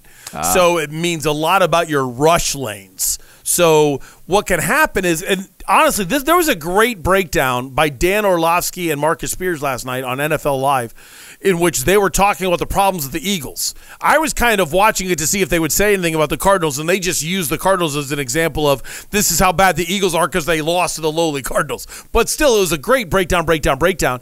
And they were explaining the selfishness of the Eagles that people are getting out of their rush lanes or getting out of the team concept of defense because you want to sack. You want to tackle for loss. You're doing things that are high risk, high reward as a player, but you're losing your responsibilities while you do it. And that that's an interesting discussion. Why? Because Jonathan Gannon used to be the defensive coordinator of the Eagles, and that conversation was not happening last year. So I don't want to say it's a feather in your cap when somebody gets worse when you leave, but it's a feather in your cap when somebody gets worse when you leave. So that's a, a positive for Jonathan Gannon. Okay, so with that, that shows you defensively, they really feel the need, if it's Geno Smith, to make sure they keep him where he is. So that usually limits your amount of sacks but it also limits the damage that can be done with Geno Smith's legs. We'll see how that actually plays out. Let's flip it over to Drew Petzing, and it'll lead us into a major conversation of what was said by um, the head coach yesterday on a radio interview. Let's start things off with the conversation about Michael Wilson, a little bit of Kyler, but mostly Michael Wilson. You're a young receiver. You're involved in a pick six, whoever's fault it was. Still haven't found out whose fault it was, but I'm getting more and more of secret code that it was Michael Wilson and and therefore what did you need to do to or what did you see from him and how he bounced back after the pick six It's easy. I mean, he's the type of guy that moves on quickly. Like, hey, we make mistakes. He made a mistake. I make mistakes. Like, that's on me as much as on anyone. Any anytime we do something like that on offense, that falls on coaches first. So, um, yeah, just hey, move on. We got a big game to play. We're very much in this game. We got a lot of time left. Like, let's go play the next play and not worry about it. And I think him and I really think that whole offense did a great job of doing that and not you know flushing it and worrying about the next play. Jeff Weir production if there's anything we've learned in the politically correct society that we live in in 2024 now don't forget it's 2024 I would think you agree with me. Never make a comment on somebody else's appearance. I mean, that's when you get into trouble, right? Don't make a. Do you agree with that? That if you want to kind of stay out of trouble when it comes to having a microphone, don't say something about someone's appearance. Do you agree? Uh, somewhat, yes. Doesn't it seem like that no matter what, Drew Petzing's brain is bigger than ours? He even appears that way. I mean, I, I hate to tell you. Talking about appearance, he just appears that I. I, I know that this is terrible. I mean, okay, I'm a, I'm a horrible human being because if there's a gorgeous woman talking, I'm thinking, wow, there's a gorgeous woman, and I'm I am listening, but wow, you're a gorgeous woman. Um, Cutting up a lot of his uh, sound, though, I, I do notice he uses certainly, pleased, and absolutely a lot. yes, that's true. Those that's three true. words. That's true. I just am saying, I know he's a smart dude, but it just looks like his brain is huge. I, I don't know if it's just the bald head, but it looks like the back of his head goes back further than the back of my head does. like the Mega Mind guy. Yeah, yeah, it's exactly what I think when I when I look at it. So sometimes it takes me like I have to listen to him two or three times sometimes because I just find myself staring at him like he's some kind of Discovery Channel uh, uh, study subject. Um, okay, next is. Uh, what are you looking at? How excited are you in the off season to maybe expand the playbook, get to things that you haven't been able to install yet? I thought this was a really good answer. I don't think does cross my mind strictly because you just the roster in the NFL, injuries in the NFL. There's you just never know where you're going to be, who you're going to be playing against, and how you want to go do that. So. Um, no, I think we, we, you know, anytime we go into a game, we're going to do everything we can to win that game at all cost. Uh, scheme and personnel, you know, obviously play into that. So uh, I don't feel like there's anything. Hey, we've been holding this back or not doing that. The reason why I like it is it's simple. Hey, uh, you know, with the roster getting healthier and another year of Michael Wilson, Kyler having an entire offseason where he's not rehabbing, are you excited about this? And he goes, listen, we look at what we have that week and what do we need to do to beat that team. So that's I'm I'm not no, I don't hold something back. That's a great answer, but it better not be true. because then where are you going to improve? I mean, that's the whole reason why teams struggle when they're changing offensive systems, offensive coordinators all the time. You you want to be able to expand the offense and to be able to run more things efficiently with less practice time so you can get to other things. I thought it was a great answer, but I hope he's just kind of you know throwing crap on the wall a little bit. Uh, we talked about this last week. Kyler Murray did not practice in two of the major install days, Wednesday and Thursday last week. So, how did you handle that? Did you feel good about Kyler's prep going into the week? How did you prepare a sick Kyler Murray to beat Philly? Yeah, I, I think certainly, you know, the first time you watch a guy, hey, you know he's going to miss Wednesday or Thursday potentially because of the sickness. It's always like, oh, well, haven't been through this, and we got to make sure we do everything to be in our power to make sure that he's ready. I thought Israel did a great job, and Kyler did a great job of, hey, can you jump on Zoom for an hour so we can go through the base game plan, watch a little tape? I know you're not feeling well and you can't come in the building, but can we get you on, you know, just watch a little tape, make sure you know the reads, make sure you know the footwork uh, on Wednesday, you know, similar on Thursday, so that it felt like even though maybe he didn't get the physical reps, he did have the mental reps and the conversations about what we're thinking, what he's seeing, how those things go together. So it was great to see kind of that effort and, and involvement come to fruition on Sunday with the performance. There's two really good opinions about Kyler's performance. You know, I brought up yesterday just the simple basics of the game that he screwed up on on an illegal shift penalty. I do think it was mostly Michael Wilson's fault on the pick six, but I do look at Kyler and say, where did you want him to go? I mean, you the way you threw it, I thought he should have sat down. He didn't sit down, so you wanted him to do the post or the corner, and neither were really open. So what were you seeing? Why did you throw it there? I, I think Wilson did run the wrong route, but other than saying if he came back and said, I thought for sure we had a great one on one and a mismatch, and Wilson was going to win that mismatch, and that's why he threw it. I still think your, your read should have been somewhere else, but okay. You know, I understand, you know, m- having a good player try to make a play. I get that. But I want you to take that comment that you heard right there with him talking about the reads and the work Kyler put in last week. And then hear this last one before we start talking about Kyler. This is Drew Petzing when asked about evaluating the offense overall. And I like it because, number one, he was acting like, hey, the season's not over, but here's what I think. Yeah, sure. That's a good question. I mean, some we've hit on, I think, week to week over the last, you know, the course of the season. And I think he's done a really nice job. I know we've spoken at length about kind of how he's handled things and, and coming off the injury and playing late in the season and been really pleased with that. I think, as we all know, there's things we need to grow on, things he needs to grow on. So I think that's going to be the focus, kind of like we talk about every week. And now just putting in the big picture, it's like, hey, here's what we did well. Here's what you did well. Here's what I did well. And here's where you, me, and all of us need to improve to get where we want to go next season. I don't think that mindset's going to change very much. Um, so happy with where it is, but certainly, you know, we have a long way to go as well. Okay, put those two together, and now let's talk about what happened yesterday. KMVP is a local radio station. You might be familiar with it a little bit.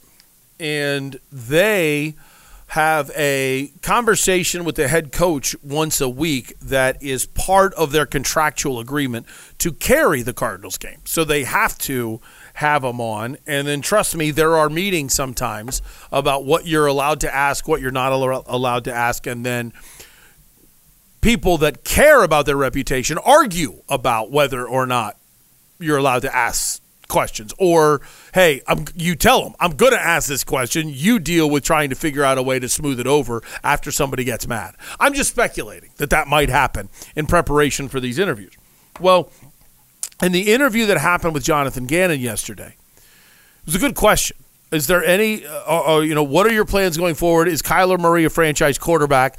Got the standard answer of how much he likes Kyler Murray. Kyler definitely a franchise quarterback, blah, blah, blah. And then the follow up was Do you have any doubt in your mind that he's the quarterback for next year? And Jonathan Gannon said, No, no doubt. He's the quarterback next year. I thought that was important because, as I have been saying for quite a while, there's two schools of thought. There's, well, I mean, at least for me, there's two schools of thought. There's what I think will happen and what I think should happen. And those are two different things. I feel like you're always building towards winning a Super Bowl, and therefore, I don't think Kyler Murray is a Super Bowl winning quarterback. I would move on from Kyler.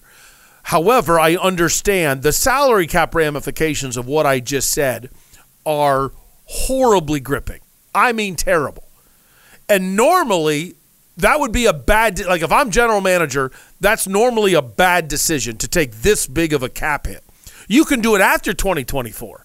And there's a sound argument to be made financially to say, "Hey, this team is so far off that it's not like we're going to draft a 2024 quarterback or take a cap hit that big and then sign a free agent quarterback that's going to come in here and lead a 2024 team to a Super Bowl or even to a playoff berth. It's so out there. Why why not just let Kyler play?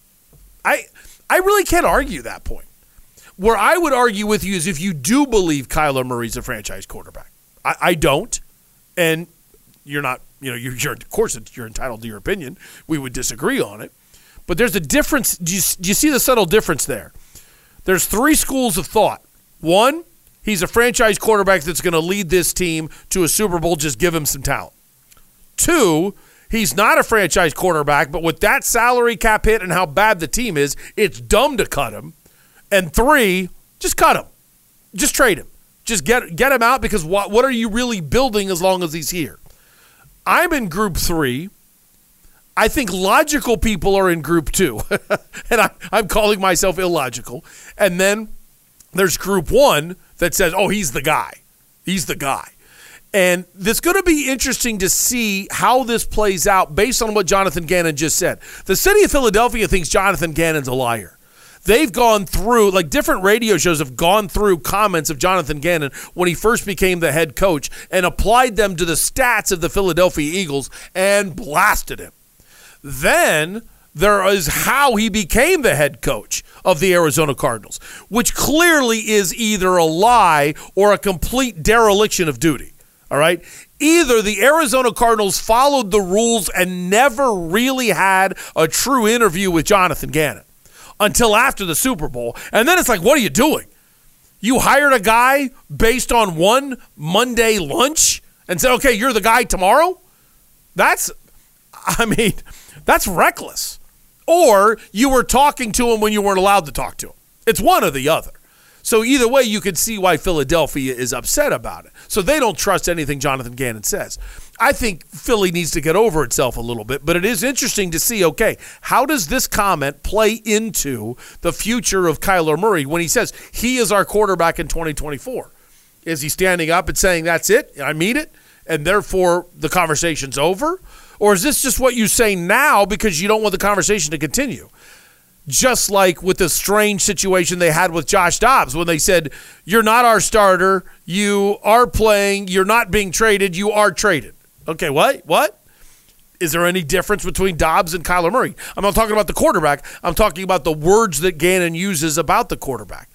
So we'll see. We'll, we'll, we'll learn a lot about Jonathan Gannon in the offseason if they do move on from Kyler, because the obvious question is, why did you say he was the guy? And then he'll say, well, at the time he was. And I still believe in Kyler Murray. But we had a great opportunity. We had to move on. All right. Now we know you're kind of cheeseball in the things you say. Or he stands up for what he said, and Kyler Murray's 100% the guy, and why are we even talking about it? Because Yahoos like me keep bringing it up. All right, coming up next, I want to cram in a little Coyotes, and I want to talk with a guy that knows the Coyotes in Steve McCullum to get into the main event. And last night, ouch, ouch. And listen, you're going to lose games, but scoring on yourself and getting that tie score and then laying the egg, and that was a real team you played last night, that would hurt. That's next. This is Doug Franz Unplugged, presented by Whirlwind Golf Club at Wild Horse Pass on WTSMTV.com. Burrito Express started with my father about 25 years ago. He got laid off and decided that he needed to do something to provide for his family. My brother and I were older teens, 17, 18 year old. I'm going to do a trial out of my house. So literally, we decided we're going to start out of his house. So we delivered uh, menus in a square mile area. Literally started delivering burritos out of our home in Mesa, Arizona. And after about a month, he said, "Let's do this." Went and found his first location, and believe it or not, that's how it started. We started with one location back in 1995. Now we're where we are now. Rosati Sports Pub in Chandler. It's on Ray and McQueen. Sounds like a sports bar. What's the difference? You walk in and they actually have games on TV with the sound on. How many times do you walk into a supposed sports bar and they've got loud music on or somebody playing live or some kind of trivia game going on and you're there to watch the game? If you're like me, a simple guy, give me my pizza, give me my wings, give me my cold beer, and make sure I can hear the Suns and D-backs, then you want Rosati Sports Pub in Chandler. All members of the Unplugged Army welcome. Rosati Sports Pub. Give me the game.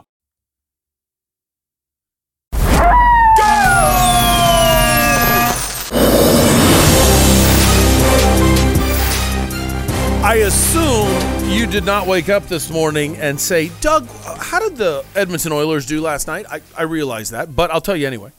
Um, they won. Seattle won Monday, so both teams are at 39 points in the race for the last playoff spot. I only give that to you to give you context. We've got four months till this matters, okay? Thousands of things are going to happen going into the next four months, plus a trade deadline when you assume some of the other teams are going to improve. But right now, the Coyotes have a one point lead on two different teams for the last playoff spot.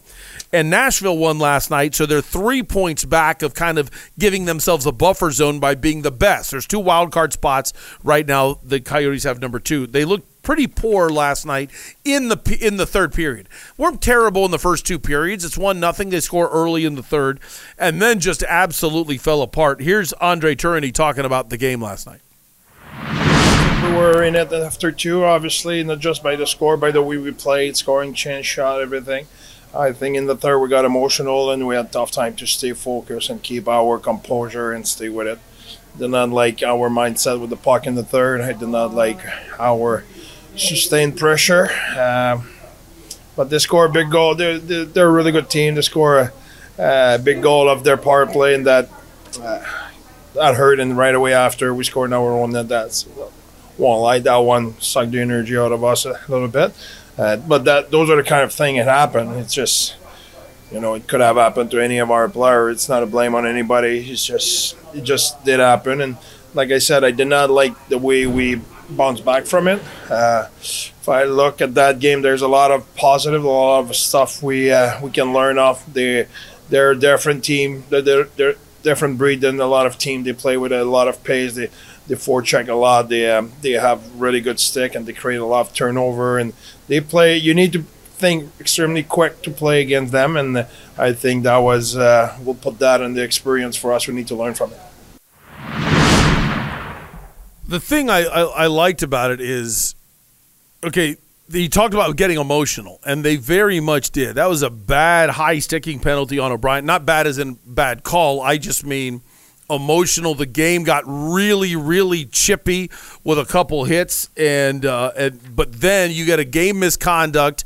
Now you give up the power play goal, and then almost not right after, but pretty soon after, you basically scored an own goal, and now you're down three one. It's like what just happened here? We just had the emotion of tying it but that gets back into not getting the job done sooner. And then it's just the way they melted down. And then they've shown great tenacity in coming back and didn't last night. At, well, I shouldn't say they didn't. They did to tie it one to one. But then after, when it was just stupidity that leads to a loss, that's just not something you normally see. I'm not flipping out because, okay, this hasn't happened a lot but it's something to talk about. And uh, somebody who really follows the Coyotes a lot closer is Steve McCullum, who joins us right now. The main event's coming up today at um, at uh, eight o'clock. He's on from eight to ten every weekday morning, and then iOS Izzy on Sports follows him. Steve, how's life? Good. What'd you see last night from the Yotes? Uh, I saw them get out physicaled in the uh, Oh, third yeah. period, and uh, to the point where then they responded to the physicality, which I liked. Uh, Zucker did, uh, but enjoy his suspension coming up. Yeah, that was that- brutal. We got all that video coming up on the main event, but uh, out physicaled, which you don't see a Coyotes team get out physicaled. Uh, but that let's face it, that's what Florida does, man. That's how they made it to the finals last year. They take you out of your game, they beat you up, and your job is to not respond. And they did not do a good enough job of their dirt, not responding to their dirty hits. I, I I like that breakdown, breakdown, breakdown right there because that the the Zucker hit was like, I mean, you talk about Well- smashing your face into the boards. Yeah, I mean, it was a cheap shot. Uh, the Florida guy did a cheap shot on the Coyotes guy, and then Zucker responded to it uh, with with an even bigger cheap shot. Yeah, into the boards, basically knocked him out. Right? Oh yeah, yeah, yeah, and then he came back in. Yeah. Well, Uh, yeah, welcome to hockey. Well, that, I mean, that is Yeah. that, Oh, I'm missing a couple teeth. All right. I is- need stitches. All right. that is uh that is amazing. But it was yeah, it was back to back uh bad, unprofessional hits. I Yes. get it, crap happens. Yes. But I that's where I was. I, that's why I liked what Tourigny just said Mm-hmm. a second ago. Of to me, it was more. That is dumb, but that didn't get. It was the O'Brien high stick, which Yes. is just okay. You can't. I mean, what are you? How do you think you're going to get away with that? But that's where Florida does to you, though. They Yeah, get you yeah. out of your game, and that's why the Knights beat them in the finals, and nobody else could last year. Was the Knights didn't respond to their hijinks, and actually Florida kept getting kicked out of games, uh, and their best players kept getting kicked out, trying to instigate. And when you instigate back, they take you out of the game. That's where the high sticking stuff gets in. Just the lack of focus comes in, and the Coyotes fell victim to that. And uh, it's a learning situation for them, but at the same time, they have enough veterans on this team to not do that. Yeah. How do you how do you rate Vejmelka when if you look at Yeah. each goal that was scored? Yeah. I don't know how you blame him for any of them. Yeah. Yeah, I mean that that Ugh. that sh- that that sharp angle tip in, he's got to guard the near post. Well, you can't stop those. That's The- why they're. yep. That's why they're. That they're unstoppable. Absolutely. The uh, second one is a turnover right in front of your own net. The third one is an own goal. You don't expect your guy to shoot, and I don't know if any goalie's ever been blamed for an empty netter. So I mean, No, there's no. there's the four goals that were But- scored. Yet at the same time, They scored four goals. Yeah, but I mean, three of them, three of them, you could say were on him. The four, own goals don't. I mean, they count against Yep. the goalie, but they don't. You don't hold that against them. But um, look, I mean, that's that's how things break in hockey. Goaltending, if you don't know, is all about angles. That's all it is. Uh, Sean Burke, of course, ex Coyote, was a coach here for a bunch of years, and uh, I think he's in Boston now or something. But um. I, I had a big meeting with him one time where uh, he was just explaining goaltending to me, and I was just like, God, it's so simple. I'm like, why don't they stop more? And then he's like, well, it's a lot of focus, and you you know you got to focus on it. But you, it's all one guy will just skate right in front of the puck, and then the puck's on you, you know, and stuff like that. It was the most fascinating conversation. I learned a lot of that in terms of goaltending. Uh, so yeah, they weren't his thing, but at the same time, goalies are expected to stop it. And uh, the other side is, uh, look, Ingram's the better goalie, and he has to tap breaks. So. Yeah, yeah. And then they got uh, um, coming up tomorrow. They take on the Islanders, who are the Eastern Conference is like a not not a ton, but a little bit better. I'm only going by points. Yes. a little bit better than the Western Conference, but the Islanders are a little bit ahead of the, The- Coyotes. the- but they're they're about even. The difference with the Eastern teams is they're a lot more physical, a lot more skilled out there than you are out here in the West. So a lot more puck movement, uh, a lot more. Uh, you got to be careful for that quick one-timer shot on the East side, East Coast, which you don't see a lot on the West for some reason. And it's a it's a definite, absolute style difference between these teams, uh, and a lot more physical in the East as well, which you saw last night with Florida. So uh, I mean, these teams are being built to go up against the Boston's, the Floridas, and that physicality.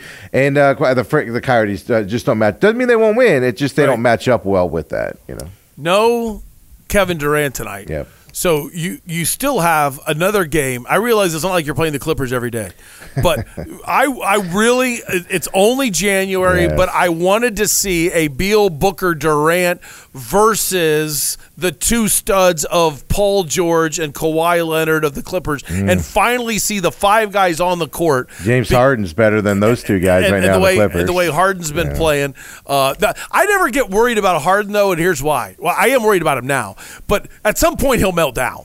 The question Well, is when. I don't disagree, but uh, he he he might be the best player on that Clippers team right now. Yeah. Isn't that weird? Yeah, I hate saying that. I really yeah. want to argue with you on that one, but I you have you have you have a lot more facts on your side than I do right now. It's just Yeah. it's it's hard to take that he, he's won again. He's gotten over on another NBA team again, and eventually it'll be the Clippers' yeah, fault for whatever It'll be the first round of the playoffs is where they'll go stuttering out, right? But um, no, I don't disagree. You want to see all three of them, but at the same time, you want to see Durant has a lot of time on his legs this month. So Yeah, while does. Beal's Yeah, he healthy, does. while Booker's healthy, sit him out. It's not a big deal, in my opinion.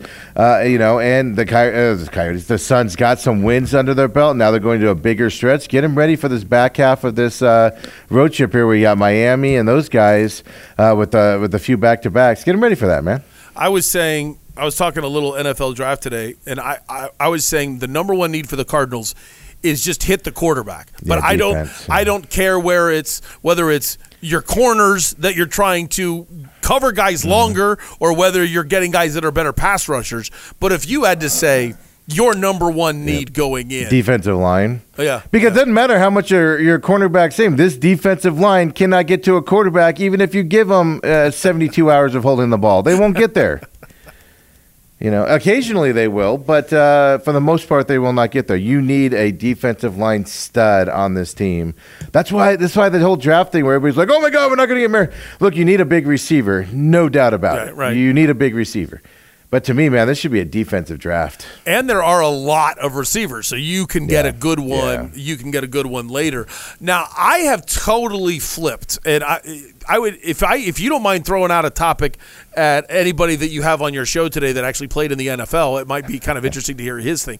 I would get run out, run into the ground if I ever had a debate with the best of all time. Because I actually think if I had the number one pick in the all time NFL draft, I admit I'd probably take Brady because I do care about quarterback. Mm. But I I actually would take Aaron Donald over Lawrence Taylor. And I realize Yeah, that that's sac- that's sacrilegious. Nah, you're yes. drunk, yeah. And I think it's more of the position of, and I have flipped on this. I admit, it used to be outside pass rush, blind side, get around the left tackle, blah Yeah. blah blah. And I think an Aaron Donald, the three technique, they they wreck so much more havoc. Just pure power is what you're saying. Yeah, and so I say now I look at the Cardinals. yeah, if you could draft Lawrence Taylor, he still might be better than the people you have now. But I would I love to hopefully find them get that piece first. Yeah. Not that you're gonna if the best three technique is a third round guy, fine. Don't draft him in the first round because of need. but I think that's a huge bonus if they can do that first. Well, I agree. Uh, any Georgia defensive lineman that's Yes, available to you uh, in the lower first round, whatever that second draft pick is going to be, take him. Uh, and he's going to be better than what you got, right? Uh, speed and physicality. Uh, but, two, the problem with going Lawrence Taylor and Aaron Donald is. Uh, Lawrence Taylor will still work in the league today, but you got to remember he changed the game. Oh, Linebackers no didn't do that then. Yep. So uh, he would still work today, but it wouldn't be as effective because you kind of there aren't guys that do that. Uh, We've seen that already, right? Good debate. Um, whereas Aaron Donald is just pure power and muscle. So, uh, but yeah, any Georgia guy, get him. a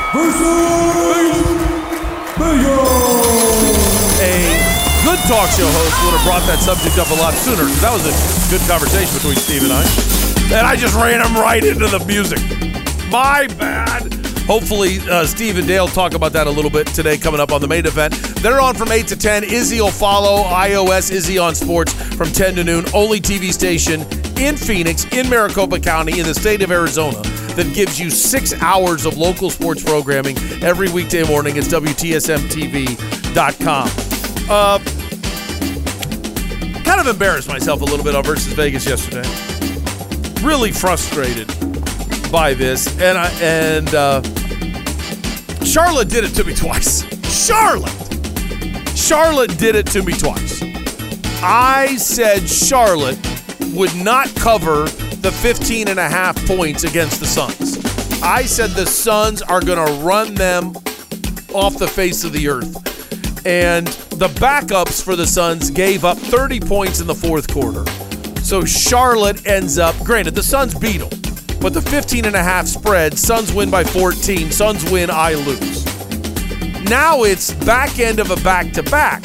Charlotte going to Sacramento. Okay. Kings are good. I think they're actually better than the Suns right now. I don't think they will be if they meet in the playoffs. But right now, I think the Kings are better than the Suns. So the Kings get Charlotte on the back end of a back to back. And they've got the same 15 and a half point spread to cover. There's no way Charlotte is going to be able to handle that twice. Two good teams back to back. The Sacramento Kings did not cover because they did not win. Charlotte embarrassed my family with a 111 104 win. What is that trash?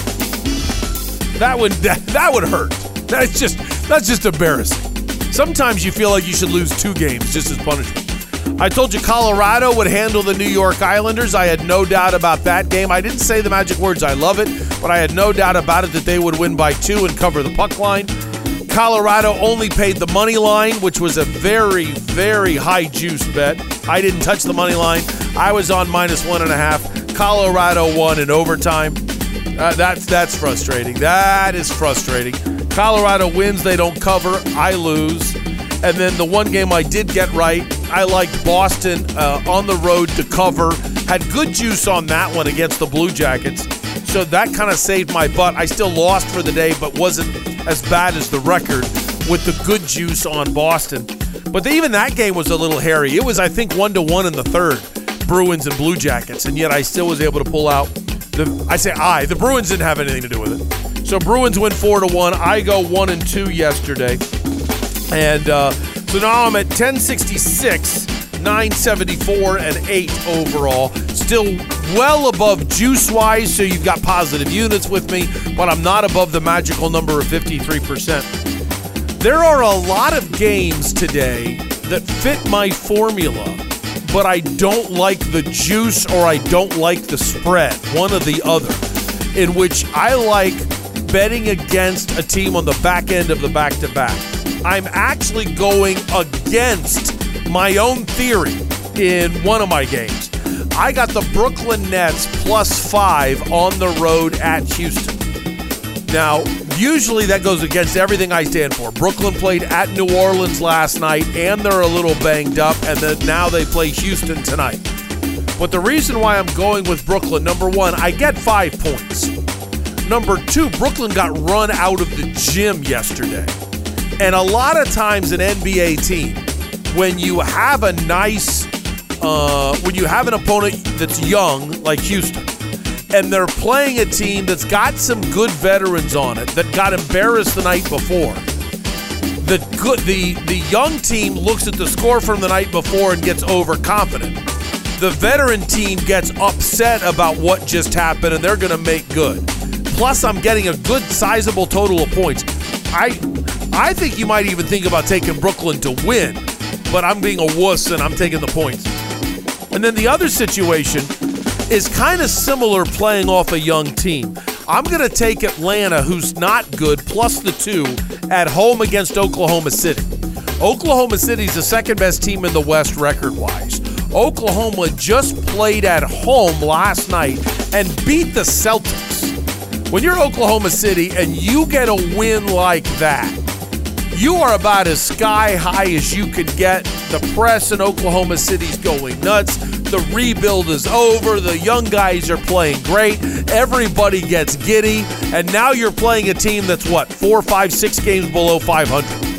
That is the exact recipe of an overconfident team that happens so often in sports. Now you're on the back end. Like the flight from Oklahoma City to Atlanta is not terrible, but it's not like a 45 minute puddle jumper either. This is the type of game where you're not prepared for and you get somebody to take your knees out. And I'm getting points with the Hawks. I'll take Atlanta plus the two. So I got two underdogs, one road dog, one home dog. Brooklyn on the road plus five, Atlanta on the road plus two, or Atlanta at home plus two. But one last thing about this game. If Oklahoma City smashes Atlanta, don't be impressed with the win talent wise, but be it's time to take Oklahoma City for real when it comes to their mentality. For a young team to get a big win like that against Boston and come right back and have the professionalism to beat a team that's weaker than they are on the road, that there's actually something there. And I never thought we'd be talking about Oklahoma City, but that's that's impressive. Doesn't make a young team ready to compete in the playoffs, but it makes a young team ready to get to the playoffs. That does it for today's version of Doug Franz Unplugged, presented by Whirlwind Golf Club at Wild Horse Pass. Unplugged at whirlwind.com website if you're interested in saving a ton of money and getting yourself on the Whirlwind Plus plan. And you can go monthly for only $34 a month, or you can go for the year at $299. And I guarantee you it's like a season pass to an amusement park, and you will save greatly by about the third or fourth time you golf. So if you plan on golfing once every three months at a premier course, hey, get this plan and you save money. It's a great idea. Belle's Nashville Kitchen, original sponsor of Doug Franz Unplugged. Home of the best sandwich in all of Arizona, the Nashville Hot Chicken Sandwich. Rosati's is the official sports bar of Doug Franz Unplugged. Deep East Side, only the one in Chandler. 100 Mile Brewing Company in Tempe, rural Scottsdale in the 202. Best beer in Arizona, that's A Mountain Amber Ale. And any issues with your heating, cooling, plumbing, or electrical, call Parker and Sons. Main event's up next. I'll see you tomorrow.